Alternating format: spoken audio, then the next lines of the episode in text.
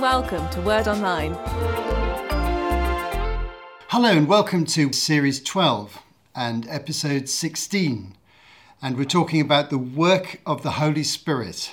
We're studying in John chapters 15 and 16, and we're in the middle of the teaching of Jesus that's uh, recorded in John during the Last Supper. And that, of course, takes place in the last week of the life of Jesus. So let's just quickly rewind the clock a little bit and just put everything firmly in context as we do in every episode, just to help us understand the passage. Obviously, we're now in the last week of Jesus' life, which has been the subject of Series 11 and Series 12. And if you followed through both those series, you get a very full picture of everything that happens. The Gospel writers give a great deal of attention to every single event of the last week of Jesus' life from the time when he entered Jerusalem in triumph in the triumphal entry on the Sunday that begins the week, all the way through to his resurrection the following Sunday. Such a week of incredible drama. And the basic theme at the center of it is the conflict between Jesus and the religious rulers, which was coming to a crisis and a conclusion.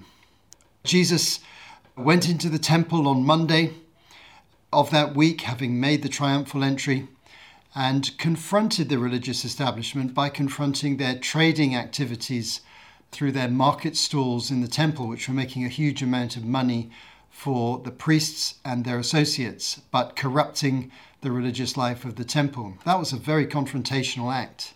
And the following day, the religious authorities were on the offensive when Jesus came back to the temple. They tried to trick him up with lots of difficult questions. We've been through in Series 11 some of the details of that, which led to Jesus leaving the temple. And at the end of that day, or later on in that day, he spent time with his disciples just outside the city on a place called the Mount of Olives, telling them about things he predicted and prophesied were going to happen in the future. And the first thing was that the nation was in great threat of divine judgment if they continued in their stand through their leaders of resisting Jesus' claims to be Messiah. But secondly, Jesus also explained to them that he was going to be leaving the earth soon after his death and resurrection, coming back again in powerful glory in some future time, an unknown time. Now, the story moves on in this week to the Wednesday, where Jesus is in Bethany at a meal hosted by Simon the leper. He's anointed by Mary on that day. And that's the moment when Judas Iscariot, one of the 12 disciples, decides he's going to betray Jesus. A fateful moment. And it's a key part of the story because you can't really understand how this story fits together unless you see the central role of Judas Iscariot because you have Jesus on the one hand with the crowds, with his disciples, great popularity, and you've got the religious leaders looking on from their position of authority in the temple, wanting to stop the Jesus movement, but not knowing how to do it. And the way they wanted to do it was to arrest him secretly or privately out of the public gaze. And that was very difficult to do because they didn't know what his personal movements were. But once Judas came to them, he could tell them where Jesus was and where Jesus was going to be. So on that Wednesday, when Judas went back into Jerusalem and had a discussion with the authorities, agreed that he would betray Jesus very shortly, and they agreed to give him money. When that had happened, then this whole conflict was bound to come to a confrontation. Jesus was bound to be arrested at some point. In fact, it happened very quickly. He spoke to them probably on the Wednesday and here we are on the Thursday evening in the Last Supper, and the betrayal of Jesus is going to take place straight after this event. Now, in the Last Supper discussions and episodes that we've had so far, we've told the story with a number of different interesting dimensions. This is a Passover meal that Jesus celebrated, a family meal, so to speak, with his disciples. I think he'd done it before, probably when he'd been up in Jerusalem though we have no direct record of it. And it was a tradition of the Jews that family units or groups of people traveling together would share this Passover meal with the lamb, roast lamb at the center of it, bread and wine and various other food. So, in the episodes that we've discussed the Last Supper, from episode 9 onwards, we've told the story of the gathering together of the Last Supper, of Jesus taking the form of a servant and washing his disciples' feet, then Jesus instituting the Lord's Supper, that special commemoration of his death as a permanent feature of church life during the middle of this meal, and asking them to repeat the breaking of bread and the drinking of wine as a sign of remembering his death and its significance. Then Jesus taught about servant leadership, and Judas finally left at that point the meal. And this is the moment where he betrays Jesus very specifically because he knows where Jesus is and he knows where Jesus is intending to go when he's finished the meal. And that information he is passing on to the authorities so they can send out a party, soldiers and others to arrest him. So while that's going on, hidden and unseen, we can't see exactly what's going on in the story, but we know it's going on. Jesus focuses in the narrative as given in John's Gospel on reassuring, comforting, and strengthening the disciples at a time of great vulnerability. And in John 14 and 15, we see some of those reassurances and some of those teachings that Jesus gave. Two episodes ago, we saw that he began to teach about the Holy Spirit. That's tremendously important. They've been teaching before about the Father, the Son, how Jesus revealed the Father, how Jesus was going to the Father, how the disciples would go to the Father in heaven. But then Jesus begins to explain that the Holy Spirit is going to be sent from the Father and the Son and given to the disciples. The person of the Holy Spirit is going to come and live in them permanently and powerfully so that they can carry out their mission and ministry. So that was two episodes ago. Then we saw the metaphor of the vine and the branches, where Jesus discussed how God the Father was going to shape their lives, and that was the subject of our last episode. Now we're returning to the question of the work of the Holy Spirit. Let me just read a couple of opening verses and comment on them before we read the main passage. John 15, verse 26 to 16, verse 1. When the advocate comes, whom I will send to you from the Father, the Spirit of truth who goes out from the Father, he will testify about me. And you also must testify, for you have been with me from the beginning. So that's the major theme. We're going to come back to that in a moment. But the next statement is important for context. All this I have told you so that you will not fall away. Now, here comes just a vital clue as to what Jesus is doing, because this is a very long discourse or teaching here in John chapters 14, 15, and 16, leading to Jesus' prayer in John 17. It's a very long part of Scripture. And John takes great care to recount this for us. And we can begin to see what Jesus is doing. He's stabilizing very, very vulnerable disciples.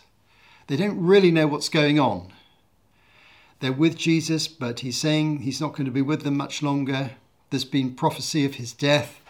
There have been rumors of what the authorities might do. Judas has been a bit of a dark horse. He's been coming and going, and suddenly he's disappeared for no apparent reason after Jesus had said some challenging words to him.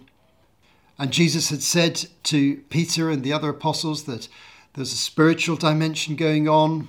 Satan and the powers of darkness want to disperse them and to neutralize the power of the disciples. All these things are happening here in the upper room. The minds and the emotions of the disciples are vulnerable. John 14, verse 1 Do not let your hearts be troubled. You believe in God, believe also in me. Jesus alludes to it there, and he's going to allude to it again in verse 6 of chapter 16. You are filled with grief because of the things I've said to you. So it's a vulnerable time, and Jesus wants to ensure that his disciples don't scatter when he is arrested, tried, and executed. He wants them to remain in the city and to remain for the resurrection. He's promised that he'll rise again from the dead, but that's a hard thing for them to really believe and understand. They always struggle to understand how that could possibly come about. Let's continue and let's read this passage. We'll continue from verse 2 to verse 15. They will put you out of the synagogue.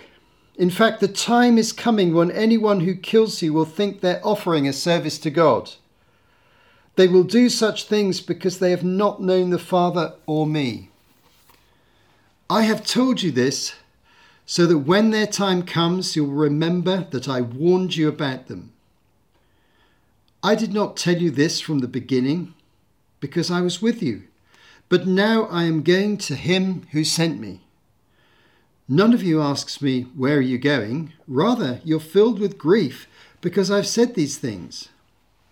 But very truly, I tell you, it is for your good that I'm going away. Unless I go away, the advocate will not come to you, but if I go, I will send him to you. When he comes, he will prove the world to be in the wrong about sin and righteousness and judgment. About sin, because people do not believe in me. About righteousness, because I'm going to the Father where you can see me no longer. And about judgment, because the prince of this world now stands condemned. I have much more to say to you, more than you can now bear. But when He, the Spirit of truth, comes, He'll guide you into all truth. He will not speak on his own. He will speak only what he hears, and he will tell you what is yet to come. He will glorify me because it is from me that he will receive what he'll make known to you. All that belongs to the Father is mine.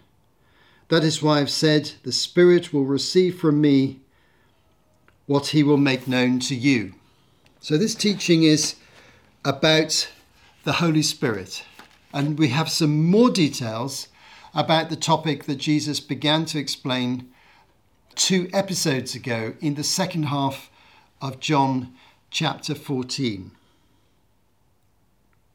And we come back to the title of the Spirit, John 16, verse 7, the Advocate, which is also given in John 15, verse 26, and earlier on in the previous passage that we mentioned. And so, just to go over again what I said two episodes ago, this Greek word, which is translated advocate in the New International Version, has a wide range of meanings. Three principal meanings that are helpful to us is that the Holy Spirit is a helper. So he literally comes and strengthens us in our walk of faith. He helps us when we are weak or in need of guidance, and he's there with us. Secondly, he's an encourager. So the Holy Spirit points things out to us, brings to our attention things that will encourage us, give us context, give us perspective on the things that we are facing in life. And thirdly, this advocate, this Holy Spirit, could be described as a mediator. That's a word very similar in English to advocate. Connecting us to the Father and the Son, connecting us to God in heaven, so to speak, speaking on our behalf, helping us to pray to God the Father in a meaningful sense. So, this is a very powerful statement. He is the advocate. When the advocate comes, it says in John 15, verse 26. And also, we've got again the title, The Spirit of Truth, which we've seen in the earlier passage in John 14, verse 13 of John 16. But when He, the Spirit of truth, comes, He will guide you into all truth. So He reveals truth to us, which is incredibly important. But Jesus points out in verse 7 that He will need to ascend to heaven before the Spirit comes. Verse 7 It is for your good that I'm going away. Unless I go away, the advocate will not come to you, but if I go, I will send him to you. Again, we mentioned in two episodes ago when looking at the second half of John 14 that the coming of the Spirit is closely connected with the departure of Jesus. And the departure of Jesus is not just his death, it's actually his final departure from the earth after a period of resurrection, as we'll study in our final series, series 14, we'll study the resurrection appearances. They took place over a number of weeks. Quite a lot of appearances are recorded in the first day, the day of resurrection, Easter Sunday, then a number of appearances over a period of time, which amounts to approximately six weeks or 40 days. And Luke describes this in chapter 1. But after the resurrection, there's a very specific moment when Jesus departs permanently from this earth. This can easily be underestimated in its significance. It's described very clearly in the book of Acts, chapter 1. And I'll just read very briefly from this. Acts 1, verse 9. After he said this, he was taken up before their very eyes, and a cloud hid him from their sight. A cloud is a representation of the glory of God, which often appears like a cloud to human eyes. They were looking intently up into the sky as he was going when suddenly two men dressed in white, that's angels, stood beside them. Men of Galilee, they said, why do you stand here looking into the sky? This same Jesus, who has been taken from you into heaven, will come back in the same way you have seen him go into heaven. Now, the ascension is a very definitive moment. It's described there very specifically at the beginning of the book of Acts. It's the very last event in the life of Jesus. It's the very last event that we will study in our story. But Jesus sees the significance of it here is that if he doesn't go away, the advocate will not be sent. Jesus needs to go away before the Spirit is sent by the Father and the Son to the disciples. The ascension is needed. And the Spirit will be sent by Jesus from the Father, as is stated very clearly in the book of Acts. And we looked at this verse before, but I'll just repeat it once again from Acts 2:33. Exalted to the right hand of God, he has received from the Father the promised Holy Spirit and has poured out what you now see and hear. It's tremendously important to get into the minds of the disciples the fact that Jesus going from them it's not the end of the world. It's not the end of the story. It's not a catastrophe. And he's educating them at this point, hoping to encourage them. Going back to the first verse of our passage, a very important verse, chapter 15, verse 26. He will testify about me speaking of the Holy Spirit. The Holy Spirit will testify about me. Here's one of the primary characteristics of the Holy Spirit of God. Remember, we described two episodes ago very clearly the fact that the Holy Spirit is a person, not a force. Not to be seen as impersonal, not to be seen as a physical power like electricity.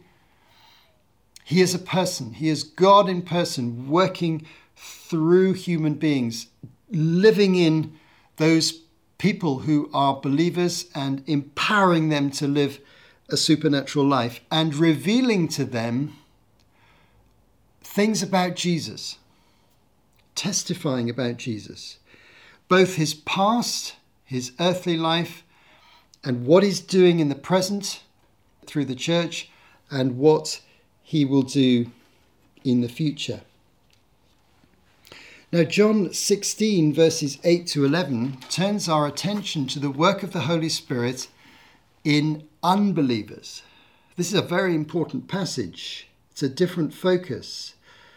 When he comes, he will prove the world to be in the wrong about sin, righteousness, and judgment. About sin, because people do not believe in me. About righteousness, because I'm going to the Father, where you can see me no longer. And about judgment, because the prince of this world now stands condemned. The Holy Spirit is going to prove unbelievers to be in the wrong. What does this actually mean? It's very likely that the primary meaning of this is that the Holy Spirit is going to work in many unbelievers in such a way as to convince them that they need to change their mind about Jesus. In other words, this is probably a reference to the conversional salvation process by which people fundamentally change their mind change their mind about sin, the significance of sin. So the Holy Spirit makes people very aware that we are sinners. In other words, we have done wrong things, thought wrong things in our lives. We have guilt all over us, all within us, shame. And the Holy Spirit is the one who convinces us fundamentally that there's a real need to deal with things that are wrong in our lives. That's the work of the Holy Spirit. No one else can do that. And the Holy Spirit will convince people about righteousness. Righteousness here is a reference to the gospel and God's right way of dealing with humanity and how he puts humanity right with him. So the Holy Spirit will convince people about their need of change the reality of sin. He'll convince people about the way of change, the way of righteousness. And he'll also convince people about judgment. That without salvation, we stand to be judged. So, this is almost certainly a reference to the power of the Holy Spirit to change people's way of thinking fundamentally and to bring a conversion or salvation process. Now, you may have experienced that, and you may recognize that something's happened in your life that's brought a fundamental transformation. It happened to me at about the age of 15. Just such a radical awareness of these truths came home to me over a period of a few months that changed my life forever. Maybe this hasn't happened to you yet. Or maybe you're going through the process as you're listening to this because you're inquiring about Jesus and you're feeling that power working within you. Can I interpret this for you? This is the work of the Holy Spirit revealing your urgent need of salvation, the clear way of salvation through Jesus Christ, and the need to avoid God's judgment. So you can carry along that path and find salvation through trusting in Christ, turning away from the things that you've done wrong. John 16, verse 13. But when He, the Spirit of truth, comes, He'll guide you into all truth. He will not speak on His own, He will speak only what He hears, and He will tell you what is yet to come. This is amazing. Bearing in mind, this reference to the work of the Holy Spirit is specifically applied to the apostles the 11 disciples here. There'll be 12 again very shortly as Judas commits suicide and another man called Matthias joins their group. The 12 are going to have a unique authority, a unique revelation, which is absolutely remarkable. He'll guide you into all the truth. Now, we've already seen in John 14 some of the incredible work of the Holy Spirit, including bringing to their memory all the things that Jesus had said. So he's going to lead them into all truth. So they're going to have enough revelation or insight to understand and remember all of the life of Jesus and his teaching, and also everything that God is doing through building the church. So as they write and teach, they write letters and teach in the early church, the apostles are going to be granted incredible insight and clarity and truthfulness because the Holy Spirit's going to be inspiring them in a unique way. This verse also implies the authority to write the books which now become scriptural books for us, including the Gospels written by apostles or their authorized representatives. Verses 14 and 15. He will glorify me because it is from me that he will receive what he will make known to you. All that belongs to the Father is mine. That is why I said, The Spirit will receive from me what he will make known to you. You see, the Spirit acts in perfect harmony with the Father and the Son. Here we have a beautiful example of the Trinitarian nature of God, the three persons in one God. So, some conclusions and reflections. All of this points towards the day of Pentecost, when the Spirit will be poured out, as recorded vividly in Acts chapter 2. You might want to read Acts chapter 2 as a parallel passage. This passage also encourages us that for unbelievers to come to Christ, there has to be an initial work of the Holy Spirit. We can't persuade people on our own, although we can play a key part in the process by preaching Christ, sharing our testimony, pointing people to Scripture, encouraging them to connect with the church. But the power of the Holy Spirit is the vital, fundamental ingredient of the salvation of an individual. He is the one who convicts people about sin, righteousness, and judgment, according to verses 8 to 11 in this passage. That's a very important thing. This passage also gives us confidence that the scriptures we have before us, written by the apostles and their associates, are in a special way inspired by the Holy Spirit because the Holy Spirit was given to the apostles in a unique way to guide them into all truth so that they could pass it on to us. A final thought is that the Holy Spirit is our advocate, our helper, our comforter, the one who mediates between us and God. So I want you to take encouragement from this that the same Holy Spirit promised to the disciples on this occasion is also promised to every single person who believes in Jesus. He'll be our leader and our guide, and he'll lead us towards Jesus Christ and everything that Jesus did and everything that Jesus said in his earthly life and in his sacrificial death and in his resurrection. Thanks for joining us for this episode. You have been listening to Martin Charlesworth for Word Online. To find out more, visit wordonline.org.